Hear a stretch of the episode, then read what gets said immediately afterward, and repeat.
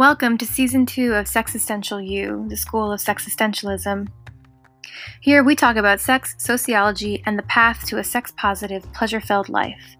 Sexistential U is brought to you by sex educators and therapists Janice Luna and Rachel Kolchevsky and is guided by the Circles of Sexuality, a model created by Dennis Dailey.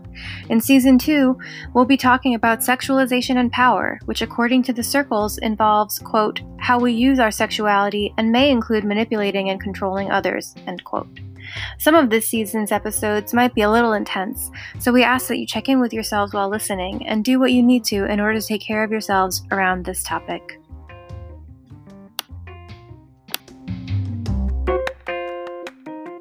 Welcome back. This is season two of Sexistential U, the School of Sexistentialism. If you haven't listened to season one, we highly recommend that you do in order to get a sense of who we are and what we'll be talking about on the show we mentioned that we will delve deeper into the circles of sexuality. Season 2 focuses on one of the most difficult of the five circles sexualization and power. We decided to start with this circle because the only way out is through, and this is our way through together. For me, it was my rage that led me into the path to becoming a sex therapist and educator. My rage over how our society normalizes robbing all of us of our body autonomy. So let's rage together. We will rage against the machine that is patriarchy. Get ready for this ride. Janice, how do you feel about starting with this circle? Uh, so I said to you earlier, um, that I kind of just feel like talking about sexualization and power, talking about sexual violence, uh, it's just like another day that ends in Y for me. I feel like I'm constantly thinking about it, constantly navigating it. I talk about it with my clients. I reflect on it in my life. I write about it in the freelance work that I do. Um, yeah, yeah. just kind of sad to me that it's such a like inundated and like normalized part of my life, but that's where we're at. And that's why we do the work that we do to make that not the norm. It's also why we have jobs. Yes, yes. Do we want to tell our audience how we uh, pre-gamed for this show? yes. So here we are talking about sexualization and power at 11 o'clock at night on a Monday evening uh, with Bloody Marys. Yeah. because sometimes that's how you have to get through it that, that is a way through as long as we're not avoiding, right? Right, right. So, um, the identified elements of the sexualization and power circle are flirting and seduction, media messages and images, withholding sex, sexual harassment, incest, and rape. We will delve deeper into each of these topics throughout the season. We're beginning with something that seems harmless, which is flirting. Flirting can be harmless and playful, but it can turn dark and deceptive. So let's let's try fun 1st mm-hmm. So, how's your flirting game? Um, my I'm a, I'm a professional. You know, like flirting is what I do at work. Flirting is how I make money. Um, and but you know what's actually really interesting is that before I started stripping, I actually, you know, read a lot of work by strippers and and tried to figure out I, I somehow sort of like instinctively knew Actually, that's not true. So I first started out and I kind of went into it blind. Went into it because I had a lot of friends in the queer cruising group on Facebook for New York City who were sex workers. And one of them introduced me into like a local strip club in Brooklyn. And I don't think I did all that much research if I remember correctly, the first time I tried it, because I tried it for the first time for three or four months.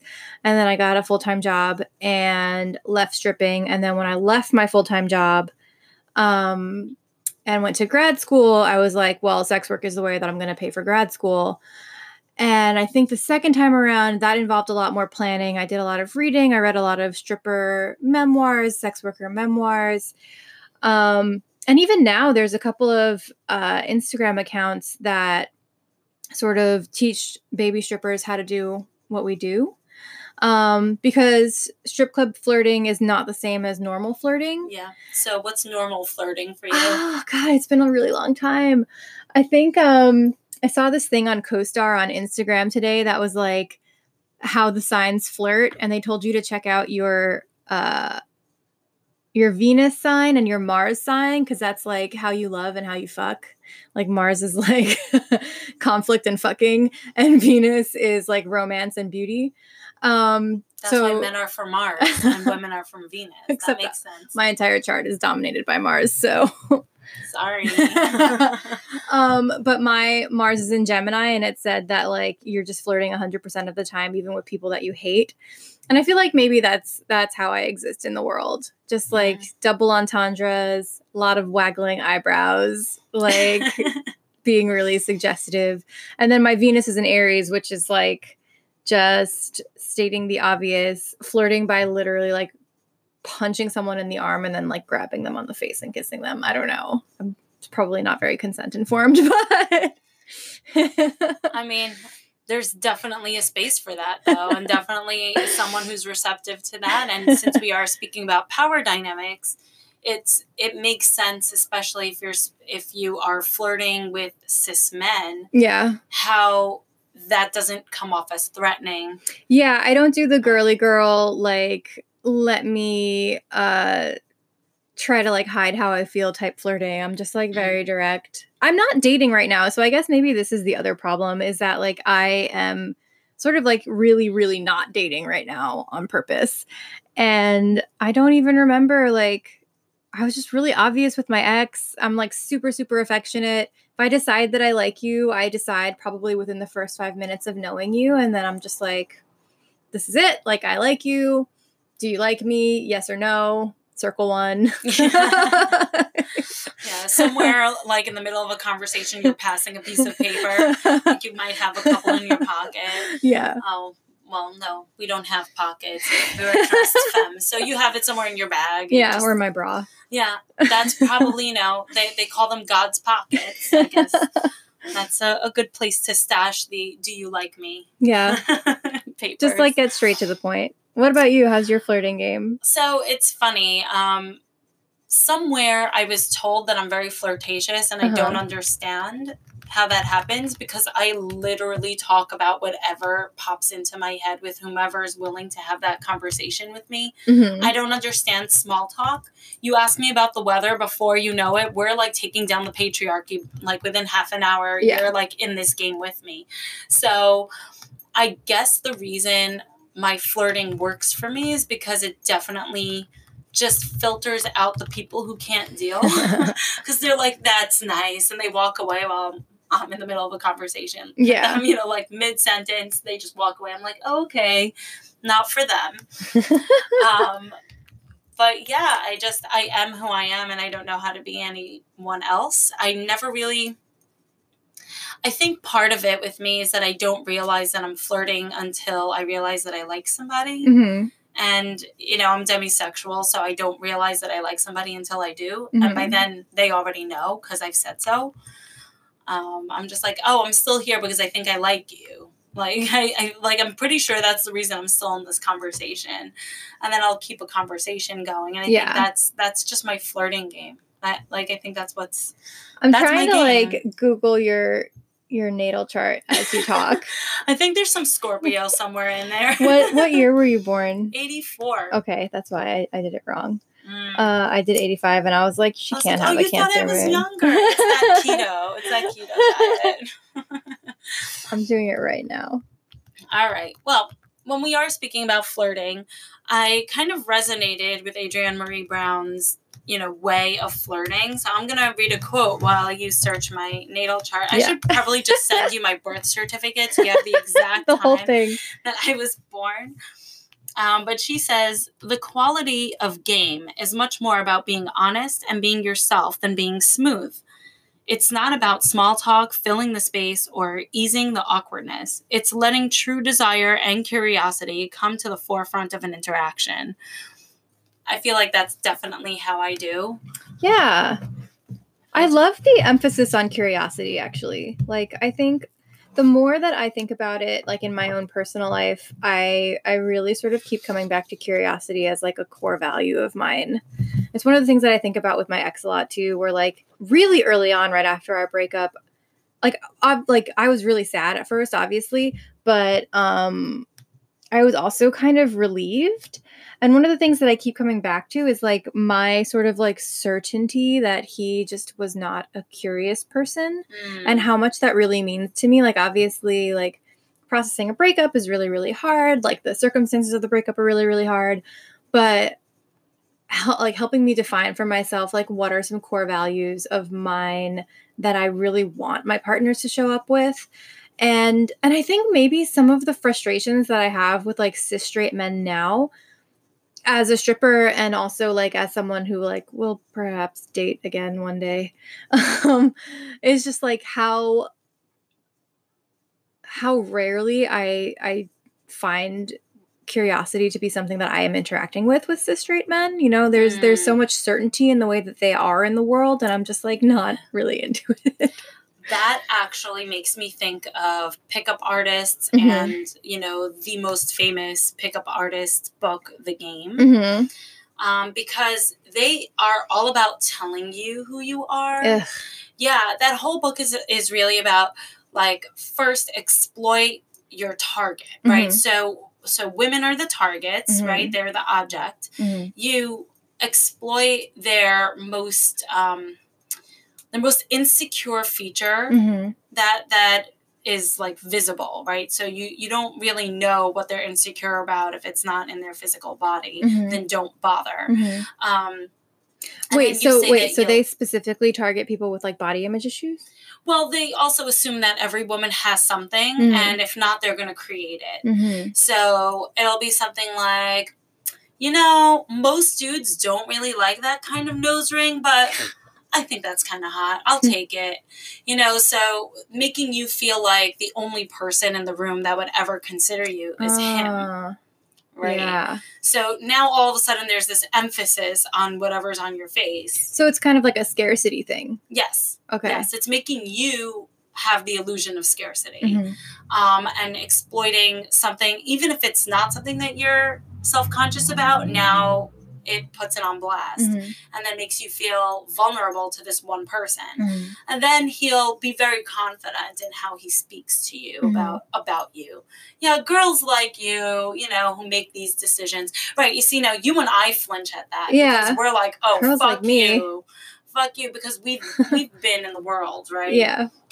But speak to an unsuspecting person who is not reading pleasure activism Uh-huh. you know, or has never, you know, experienced negging, right, which is that Mhm. whole exploiting and insecurity thing. Mhm. Um, you know, that can really be effective. Mhm. And the likelihood that she'll sleep with this guy is high. And they usually don't go to women in their 30s. They're Mhm. usually going to like really young women, you Mhm. know, 21, 22 Mhm.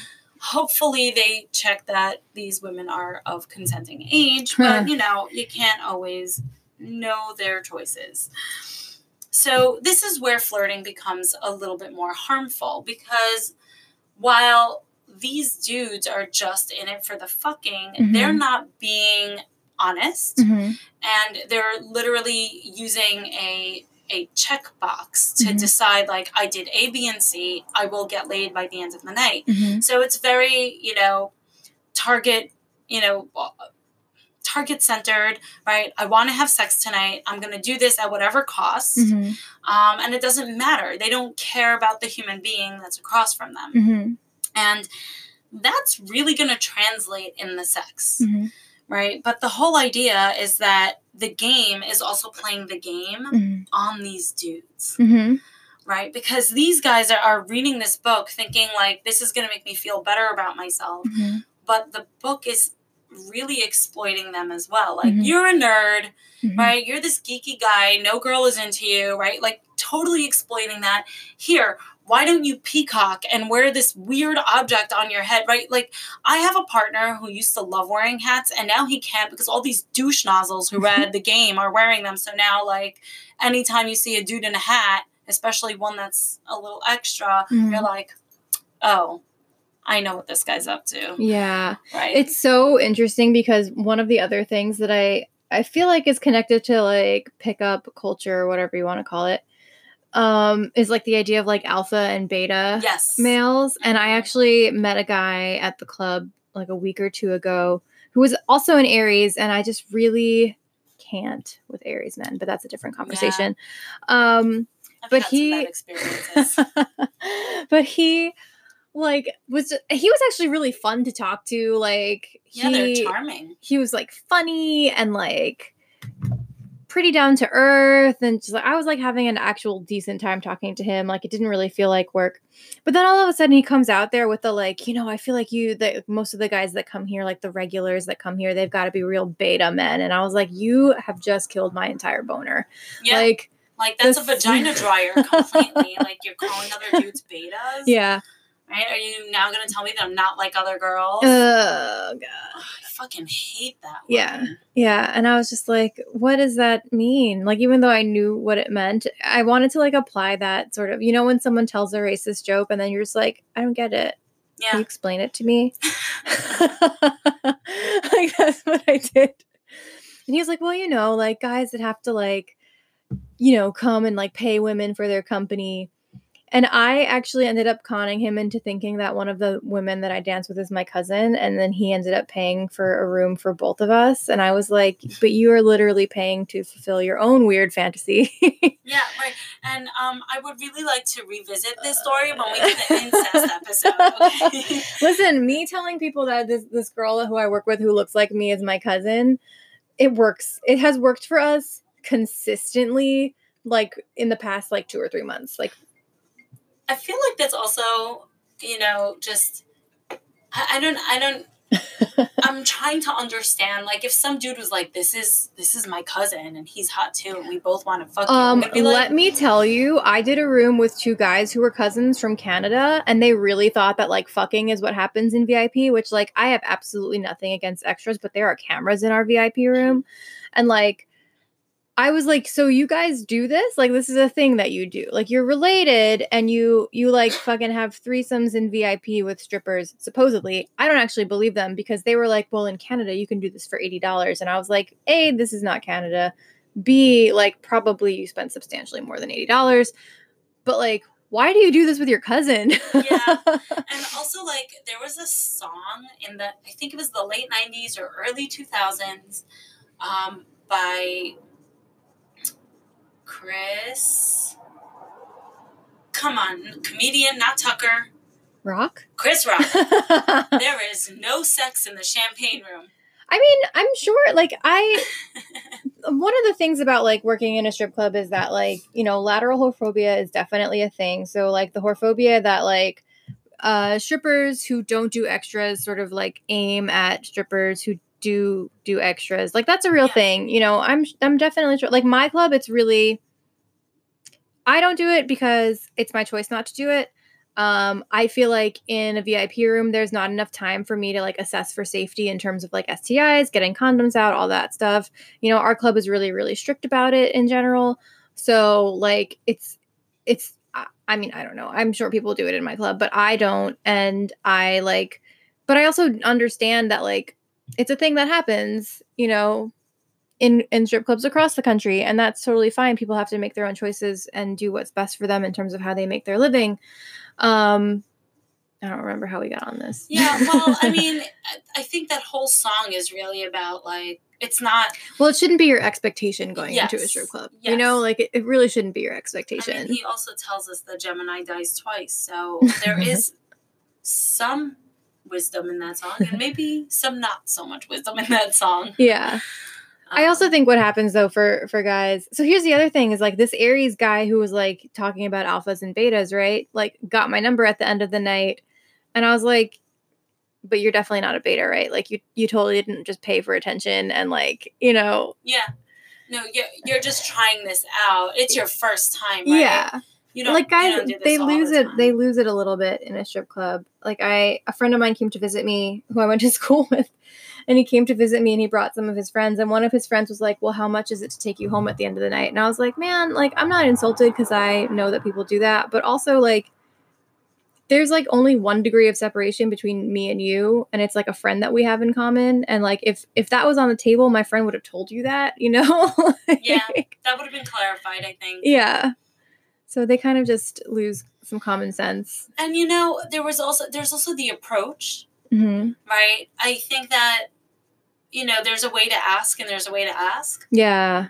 And That was not the way to ask. Right. I don't think you were insulted at the proposition. I think you were insulted No. at his approach. Yeah. And the, the cool thing was, you know, one of the other friends was like, one of our friends is having a birthday party and we would love if you would come and perform. And like, you know, what is your rate for that? And I was like, that's cool. Like, that's a Yeah. cool thing to ask me. And I was like, uh, it's $300 for an hour. And then if you want dances, it's, you know, $25 dance, $30 dance.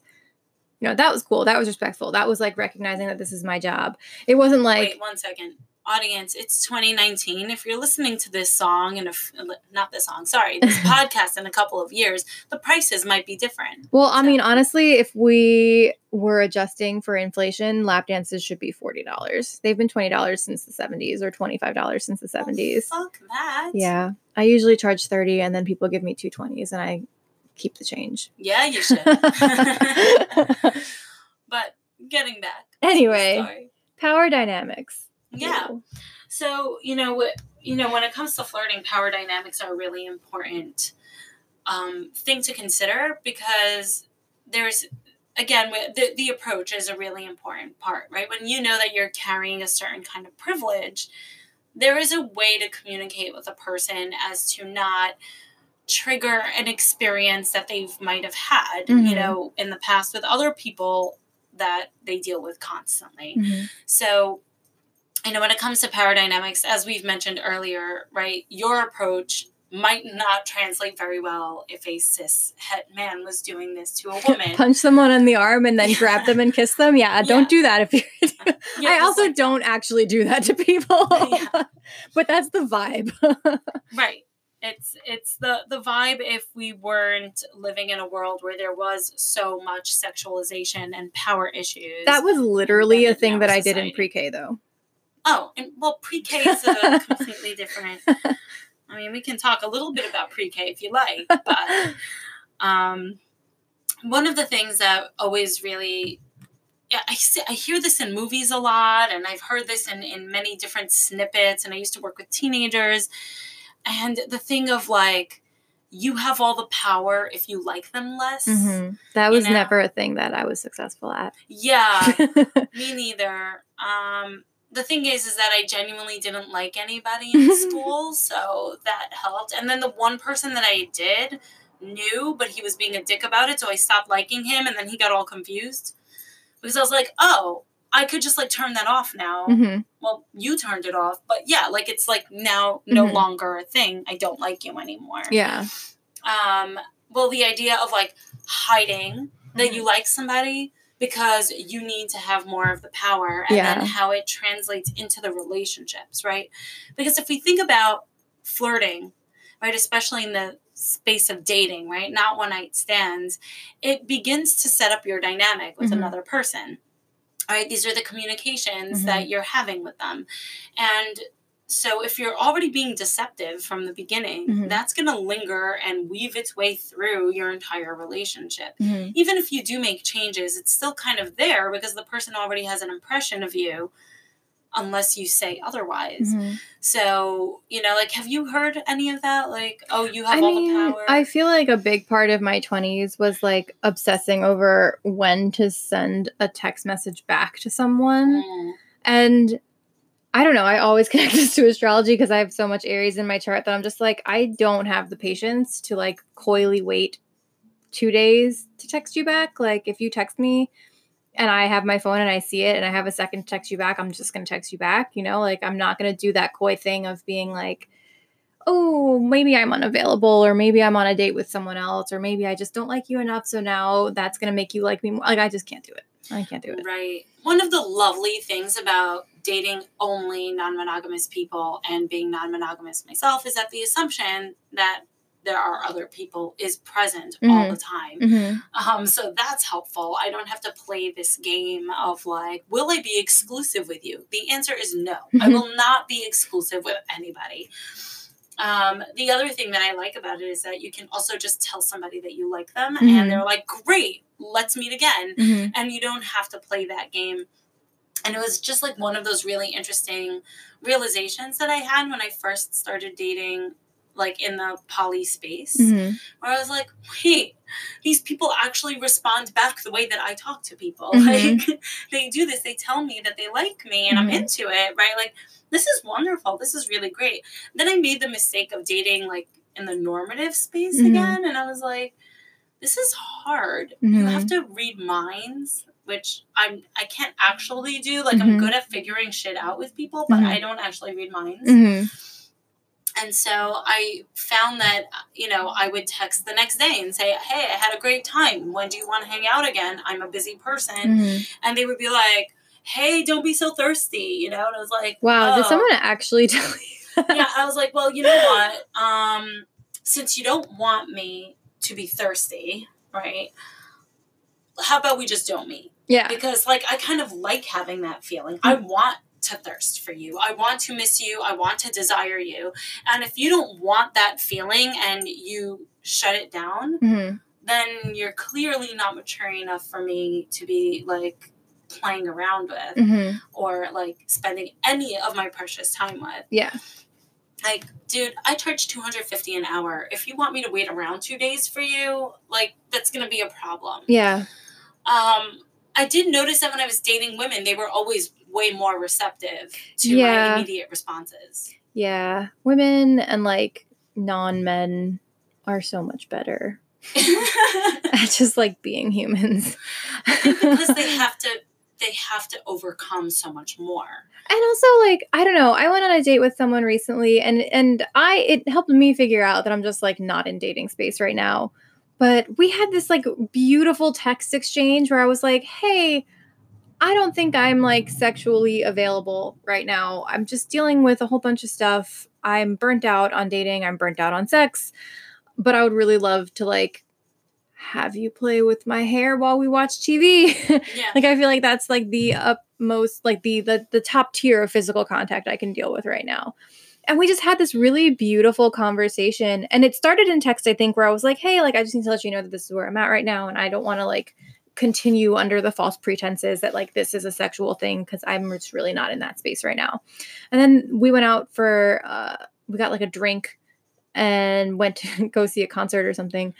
And while we were at the bar right before the concert started they were just like hey i'm i'm really like glad that you you said that. It made me really think about where i'm at too. And then we just had this like very open and transparent and like kind conversation about where we were at in terms of like physical contact and like sexual contact and sexual intimacy and like just I I don't think I have ever had such an explicit conversation with someone who I had gone on a date with about like what is on the table and what is not and having it be totally okay no matter what. Yeah. That's wonderful. I'm Yeah. so glad you had that experience. it's so fun. Um, I'm very fortunate that of the cis men that I've been dating, that that has been my experience, and not just because I asserted that. Like they Mhm. were very much a part of that conversation. So I really do appreciate that, and part of why I'm still with them. Mhm, Um, definitely, mhm. and they're definitely listening to this, so they know. um, but it was just very automatic with most of the non cis men that I've been dating. So when I say women, I'm talking about cis and trans women Mhm, that I have dated. I just haven't had as much experience with trans men. mhm. Um, I don't know why, because they're not off the table for me. Uh, they just maybe I'm too femme. I don't know. um, like I just don't register in the OKCupid algorithm for many of them. So, um, and they just left OKCupid. So that's the other reason. Mhm. Either way, I have found that my experiences with women have been a little bit more intentional. Mhm. Um, and those power dynamics are kind of different, but I Mhm. still have to be aware of, again, my privilege, right? So if I'm dating a woman of color or if I'm dating a trans woman, I need to be aware that I have a power Mhm. that, you know, that has to be navigated in how I flirt with them. Yeah. Um, not for anything, again, I don't want to trigger anything that's hard for them Mhm. or something that that is unfair to them.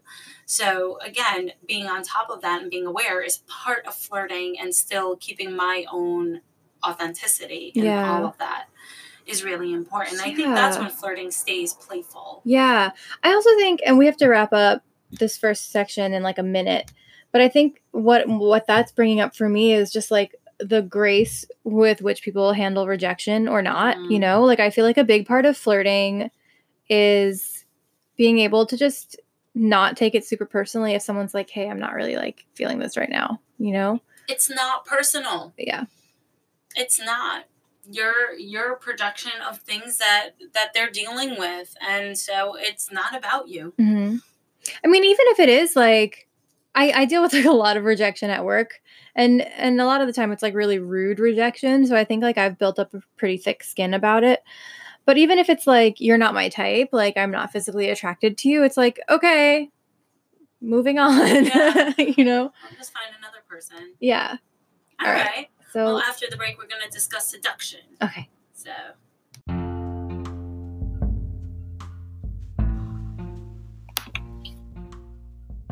Hey friends, Janice here. You're listening to season two of Sexistential U, the School of Sexistentialism. We hope you're enjoying the show.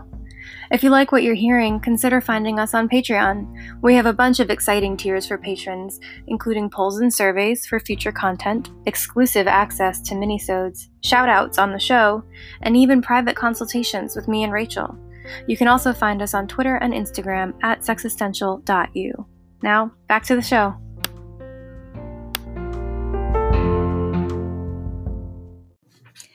Everyone, we're back with the second part of our episode where we're going to be talking about seduction.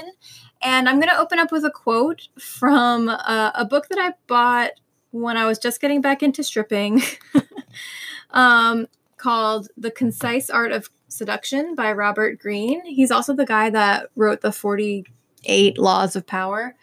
Um, and here's what he says in the preface about seduction. So I bought this within the context of becoming a stripper again and knowing that this was actually going to be part of my job. Um, so he says Seducers are people who understand the tremendous power contained in moments of surrender. They analyze what happens when people are in love, study the psychological components of the process, what spurs the imagination, what casts a spell. By instinct and through practice, they master the art of making people fall in love. As all great seducers know, it is much more effective to create love than lust. A person in love is emotional, pliable, and easily misled. The origin of the word seduction is Latin for to lead astray. A person in lust is harder to control and, once satisfied, may easily leave you. Seducers take their time, create enchantment and the bonds of love, so that when sex ensues, it only further enslaves the victim. Creating love and enchantment becomes the model for all seductions sexual, social, and political. A person in love will surrender. Um, yeah, so I it makes sense to me as a stripper, you know, why I bought this. I actually never read it. It's it's kind of funny. It takes you through like all of these different archetypes of seducers uh, from it's super binary for like men and women. So there's the coquette, there's the rake, there's the natural, um, which is probably me, this like innocent kind of like doofus. Um, but it takes you through all of these archetypes and like you know the, the sort of way that the archetype works which i think is like a really interesting way to think about it but you had a different take on seduction when we talked about this oh yeah. Um, I saw seduction as you know, the purpose is to deceive. It's coercive. I had a very dark perspective of seduction. I I still kind of do. Like I think that definition that you read, it was like that's pretty fucking dark. Like. that's that's like you're enslaving a person who's vulnerable Mhm. and like you want to make them fall in love with you Mhm. Like there's just but so i much think the important thing about involved in it. that is you know how we ended the previous portion of our episode talking about power dynamics where like if i think about power dynamics in the club i'm thinking about monetizing the things that are expected from me for free. So emotional labor sexual availability you know uh just like pumping up some guy's ego right? So the power dynamics outside of the world and also inside the club to some extent are like in their favor and i'm turning that on on its head well again at the club it is consensual Mhm, right like mhm. they're coming into a strip club mm-hmm. right like this isn't this isn't like going to a bar and like meeting somebody this isn't going on a but you know what i would also hustle guys outside of the club okay I think they deserve it. okay. I mean, that's you playing with your right with with your power dynamic, right? like with what exists for you. Um, and you know however that plays for you. And i'm not going to say that i never did right? Like i know when i used my femininity to my benefit um i don't do it currently. Mhm. and i know that i have a lot of access to it. Like I when you know for the maybe half a year that I had my OK Cupid profile up, there were several dudes who were hitting me up to be their sugar baby, and I was Mhm. like, I could have my rent paid.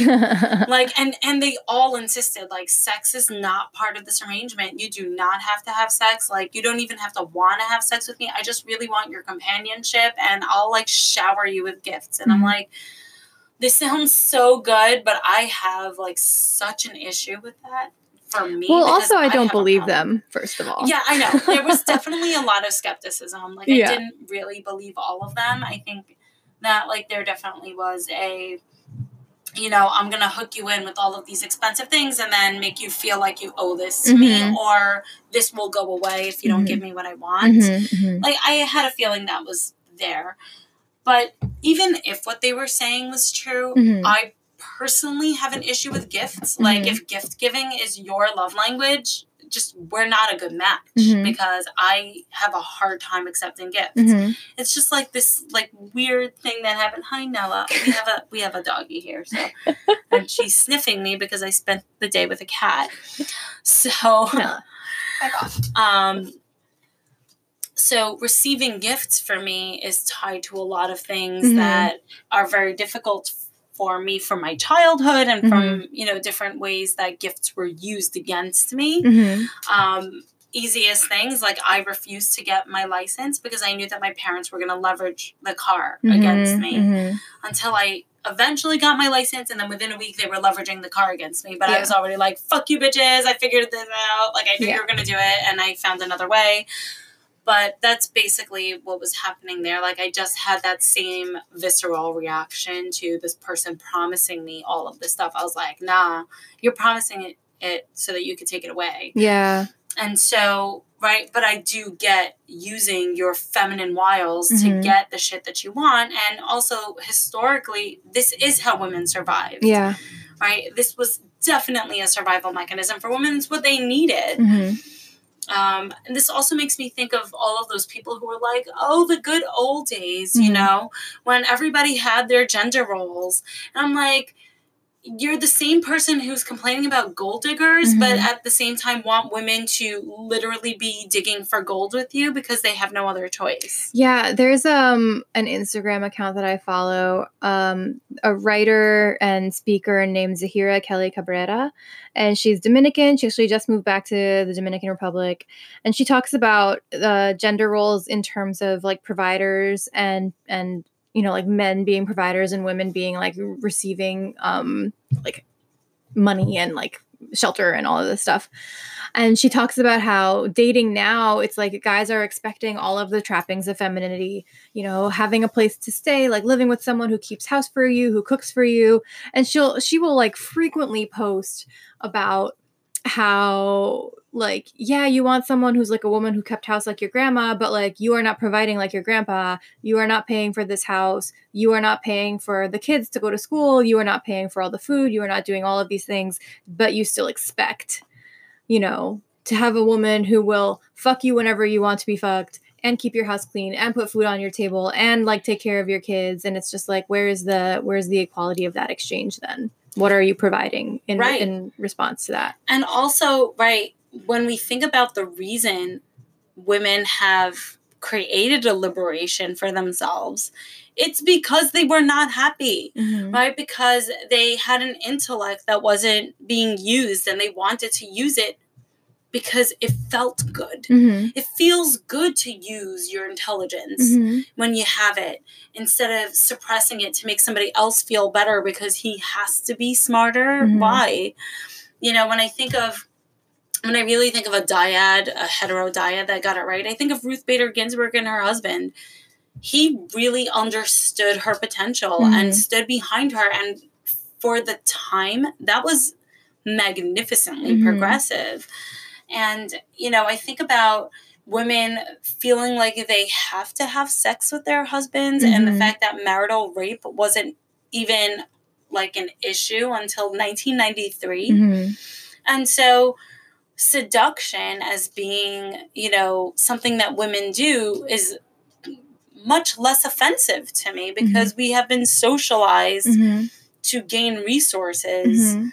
In this way. That and when you think of the sort of like social cost of succumbing to seduction, right? The social cost is always higher for women. Yes. Like historically, it has always been like, you know, your purity is what you have to protect because that's what you give to someone in marriage. You know, that's what like makes you a marriageable person. So like to be, I mean, it's like I, I guess like you know you you think about it now in terms of like guys who have sex with a lot of people and it's just like they're a player, but it doesn't like destroy their character. Whereas Right. like women are still sluts, and that's still like a, a character flaw. Yeah, well, I'm a proud slut.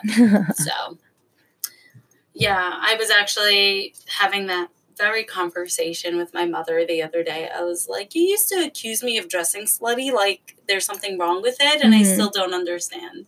what And did she was say? like, she just looked at me for a very long time and was hoping that was making me uncomfortable. But you get used to these kinds of power techniques, you know, when they're your parents. So I know I'm wondering a little bit like, have you ever been seduced? Have I ever been seduced? I don't actually know. Um I guess the problem that I have with it is like what is being promised. I think I've been I've been in a lot of situations not only with cis straight men, sometimes with women too. And I don't I can never tell what the line is between willful sort of um like misleading and the people I was dating just like not really knowing themselves en- enough to know what they could offer and what they could not emotionally. I feel like I was pretty consistently in my 20s sort of like led into a situation where I felt like it's really hard for me to in my personal relationships to like fake things. Mm. So I felt like in uh, in mostly in the poly situations that I was in in my early and mid 20s, but also in my last relationship, I felt like I was being like invited into a relationship where I thought that like things were even and like we were both offering like emotional availability and like the same type of relationship. And then sort of like the rug was pulled out from under me and it was like oh actually i'm not a relationship anarchist. Actually this partner is my primary partner and i'm gonna like just ghost you because it's causing too much stress in my primary Wow. relationship. And like i i don't know if i was seduced in like a willful way or if i was seduced in terms of like the idea that was being presented to me was like in alignment with what i had wanted which was like relationship anarchy and really just like you know metamors knowing and respecting each other and then the reality of that was not that yeah. You mentioned a couple of words that I think we need to define Mhm. for our audience. So f- the easier one is metamor, Mhm. right? So metamor, do you want to define? Uh, I mean, the easiest definition I know is like your partner's partner who you are not involved with. Right. So you don't have a romantic or sexual link with them, but you have some kind of like relationship to them, like a Mhm. friendship. Mhm. Otherwise, they're just your partner's partner. Mhm. That there there is some controversy on that definition. Some people think that anyone who's dating your partner is a metamor, but Mhm. some people are like, no, that's really like you have to have some interaction with them, Mhm, some kind of mhm. relationship with them. Um, and then relationship anarchy, which is my favorite because it's a minority of a minority. Um, do you want to define it? Or- Um, it's been a long time since I've been in the sort of relationship anarchy sphere, but I I think I mostly know the ne- definition when it is like contrasted with like hierarchical polyamory. So like, you know, people really try to consciously resist the idea of having a primary partner or creating tiers among their partners. So I think like for me, one of the things that is really like now I recognize as a trigger for myself is like being put in the position of being a secondary, which Adrienne Maree Brown talks about in pleasure Yes. activism. She talks about like the pleasure that she takes in being the secondary, you know, at times, especially if it's something that is consciously engaged with. I was never really consciously engaging as a secondary. I was like, I don't really want to be. And I also, like, if it was something that I was like walking into knowing that that's what it was going to be and with those expectations, then that would be one thing. But like this is the sort of like seduction aspect of it where it was like, oh no, we're going to incorporate you either into this couple that I was dating where like I was going to be, it was going to be like a, a triad where I was dating both of them, Mm. you know, or I was dating someone who had a long term girlfriend and they had sort of like positioned themselves as a relationship anarchists. Um, but it ended up being like hierarchical. And I was like, that's really not what I was on board for. Yeah, that's. I mean, I think for myself, when it comes, to, so first, Andie Nordgren wrote the Relationship Anarchy Manifesto. Mhm. It's easily accessible online. Literally, look up Relationship Anarchy Manifesto. We will have it in our show notes. Mhm. Um, so, you know, they talk about the the things that are really specific to relationship anarchy, and one of the things that I like about it is that first, yes, it's non hierarchical because you are not prioritizing any kind of relationship over another. So that means that like my friendships are just as valuable to me as my sexual relationships, or Mhm. maybe not even necessarily as valuable. And you prioritize because of time based on equity. Mhm. Um, so equity meaning like where am I needed and wanted most, Mhm. and where do I want and need the most. Mhm. So like I know in some you know in one of my relationships I'm a total side piece, but I came into that knowing that that's what I was going to be. Like you don't show up when somebody's married for over a decade, Yeah. you know, and be like I'm going to end up on the same tier as this person. No, I'm not. Mhm. like it's not happening. But there's also no escalator. The Mhm. relationship doesn't change, right? It doesn't turn into something. There's no marriage, there's no moving in. The relationship is what it is. Mhm. And you have conversations anytime there's any friction around that. Mhm. Um, which is another thing that's very specific to relationship anarchy. There are zero assumptions. Mhm. Um, and I can see how that can be really, you know, seductive, especially when you're navigating a space, you know, and, and it carries all of the values that you want. When somebody uses the word, like it's so rare that people even know what relationship anarchy is. So when Mhm. they use the terminology, you're like, oh, you must know what you're talking about. You Mhm. know, when I when I first entered polyamory, anybody who was saying that they were polyamorous or even ethically non-monogamous was Mhm. somebody who really understood what the fuck was up. Today, That was not my experience at all. yeah. Well, I mean, to be fair, I did enter the space when I was in my early twenties, Okay. and so the the terms were not being used by many people. Um, yeah, I'm just a bit older than you. Only half a decade, but significant enough that by the time you were entering it, it had already been distorted thanks to, you know, social media was a pro and a con right, Mhm. for Mhm. Non monogamy. And so it was seductive when people were using the words because it's like, finally, these are people that understand what I Mhm. want. Mhm. Um, you know, th- my first very real experience with seduction actually had nothing to do with, um, you know, non monogamy, which, you know, there definitely was some stuff in that. But one that leaves the greatest impression was when I was in high school. Mhm. Um, there was a boy, we're going to call him Jeremy because that was his name. and he was trying to hook up with me and i was hesitant because i was facing pretty intense slut shaming and you know i didn't want to provide any content for my bullies to pull from so like i was basically chased as far as it concerned anybody that i went to school with Mhm. they didn't know about my relationships because it was none of their business. So, you know, he kept saying, and he used a lot of like the game kind of technique. He said, like, this is the one and only chance that you will have to get with me. What a privilege. Right? Like, as if he's the greatest experience of life. Like, I would be shocked if this dude is even listening to this, but yeah, I'm talking about you, Jeremy. Yeah. and you know and he he spent a couple of weeks being really nice to me. And at the time not many people were being nice to me. So he made me feel like his so-called kindness was conditional. Um, i never hooked up with him but i remember my 17 year old self wondering if i made the wrong decision. I do remember having that moment where i was like did i just fuck it up with the one person who's actually nice to me? Um, and I was severely anxious about what my day to day would look like now that I didn't give him what he wanted. Mm-hmm. And like obviously today, right? I'm it's almost 20 years, not quite, right? It's almost 20 years since that moment. And I definitely see that he was like such a fuck boy, you know, Mhm. like typical like I'll be nice to you to get what I want and when I don't want it, like when I don't get what I want, then you're not worth my time situation. But back then, that was really impactful and I was really anxious about it. And so I remember that whole moment and like the thing that really made him a fuckboy is that he called himself the Jeremy. Yeah. the. Don't put a the before your name. Or maybe do it so that we all know who the fuck you are.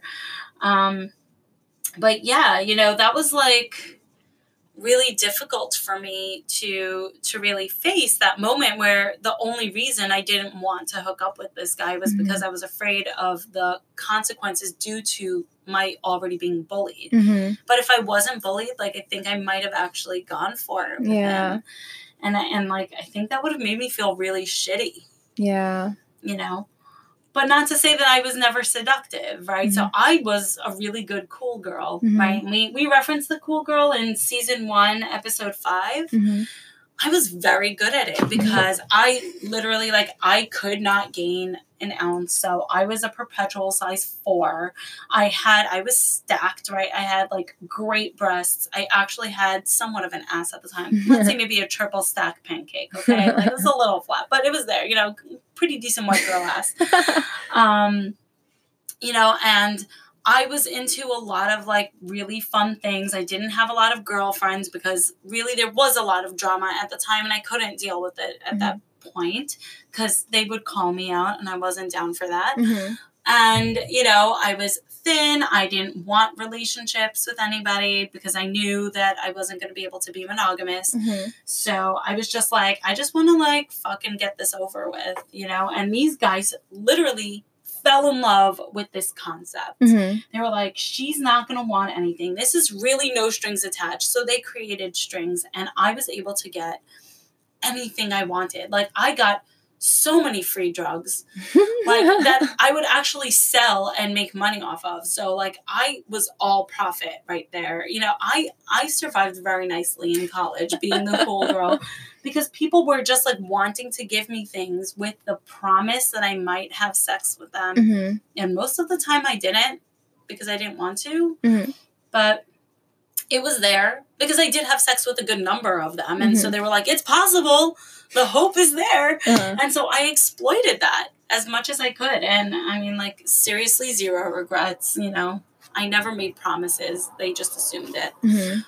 Um, so, yeah, that's my experience with seduction. Pretty thorough and dual.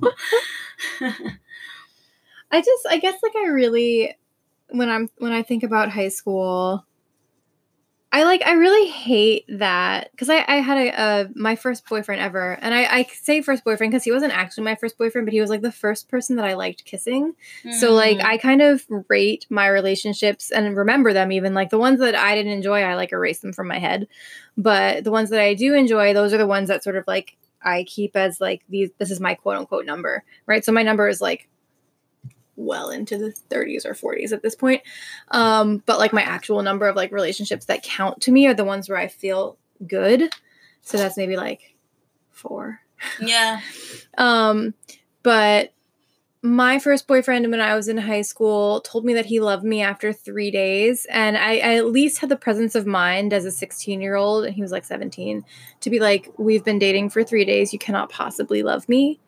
Um, but, you know, then like a week later, he ghosted me before like ghosting was even a term on the internet. Wait, but you were in the same school? No, we weren't in the same oh, school. okay. I was like, how do you do that? we met at musical theater camp over the summer. Oh, wow. Um, There's a lot I don't know about you.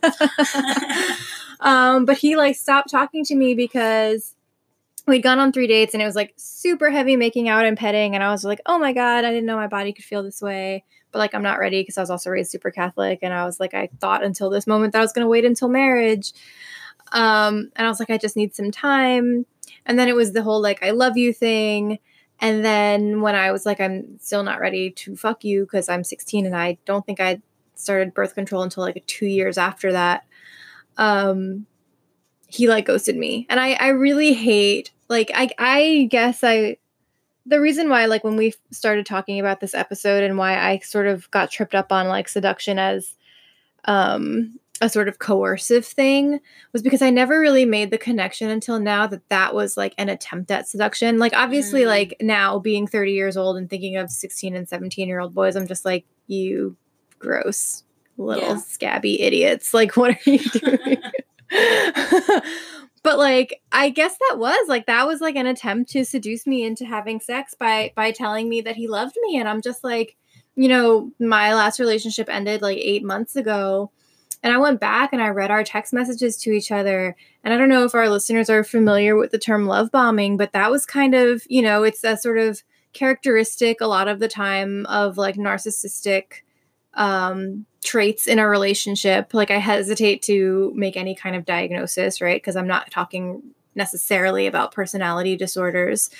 But like love bombing as a seduction technique as you know identifying what your targets it's sort of the opposite of negging i guess. Like you identify what the, your your sort of targets what they need to hear about themselves. Yeah, you know the, putting them the- on a pedestal. yeah the praise that they need or like creating some sort of commonality between two people.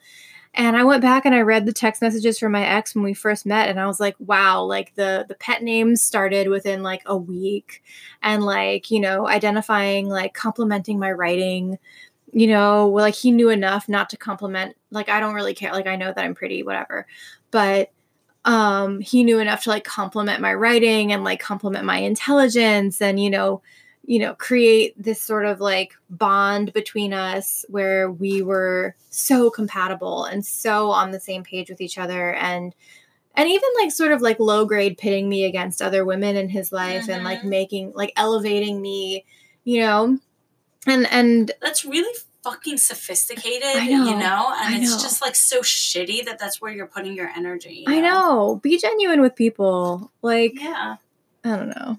But I guess like just thinking about seduction from that standpoint and and I guess like it's not until you go through it and then you recognize that that's what you've been through that you can start identifying some of the more subtle techniques of of seduction because it you know I fell for it hook line and sinker I was like yeah we definitely are like the only two people in the world who are meant for each other Right. And I think that part of our narratives of relationships and, and dynamics, especially heterodynamics, is that men have to get the girl mm-hmm. and girls have to be gotten. Mm-hmm. you know and and so we're all playing this game of seduction where we need to be right cis women in particular need to be attractive enough Mhm. and you know to be able to make men see them. And then men have to make women want to open their legs for them. And so Yeah. they have to do what they need to do to get the sex. Yeah. Um and so and that includes saying that they love you after three days. Yeah. You know and and this whole thing is taking us off course Mhm. because we're in the meantime we're playing this whole game but to what end? Yeah. Right? Like where are we headed with this? A 51% divorce rate in most marriages that aren't even happy? Mm-hmm. where people aren't even interested in being in the same Mhm. room with their partners? Like what are we doing right now? And I feel like this is something that's going to come up in our withholding sex episode too, Oh, where we talk about like, you know, I think especially in like cis hetero relationships, the idea that like men are trying to get sex. And I don't even think that's necessarily the case all the time. Like, I think Right. men really need like intimacy and attachment, and they just don't know, at least in my experience with men, like they don't know how to recognize A, that that's a need that they have, and then like B, communicate that with a partner. But I think for like cis hetero women, the idea that like they really want love and like withholding sex in order to get love, you know, like you're all just gonna keep passing, you know, you're not ever gonna meet up in any sort of way. Right. And there was an actual study that was done that speaks about the loneliness of cis het men. Mm-hmm. in that because of these like scripts that exist and that which that we just keep buying into Mm-hmm. that these men aren't getting any intimacy Mm-hmm. and the only and like anytime they touch their female partners um, it's always leading to sex, Mhm. right? Like because it's like, oh, you know, I hugged her, and so now sex has to happen. But like, what if they don't want it? I Like, are they even actually- able to say it? I actually just wrote a piece and I interviewed um, cis women and gender non binary folks. I didn't interview any cis men, but I just wrote a piece about platonic intimacy and how folks just, at least the people that I interviewed, were like, I can't do that with cis men because they always think it's about sex and the expectation is that it's about sex. And that makes me really sad because I'm just like, and I've, I've had this talk with my clients too, where it's just like, I sometimes just need touch and contact and closeness and it's mm-hmm. not necessarily about sex. You know we all have these needs for for closeness and being held and yes. I mean, p- part of the whole reason why breasts are even a thing that dudes like is because it reminds them of the comfort of, you know, like their mother. Mhm. Right? Like that's like a whole Freudian thing, but it keeps actually coming up in my sessions with cishet dudes too. Mhm. And like they talk about how like they don't get to have those relationships with other with their friends the way Mhm. that women get to have those relationships with their friends. Mhm. So it's just kind of, you know, difficult that they're so busy playing a game yeah in order to get what they want and they're still not getting what they want. yeah all right well we're gonna end the episode here so we'll we'll catch you next time Yeah, and you know, let's see what's coming up next. Yeah. Right? all right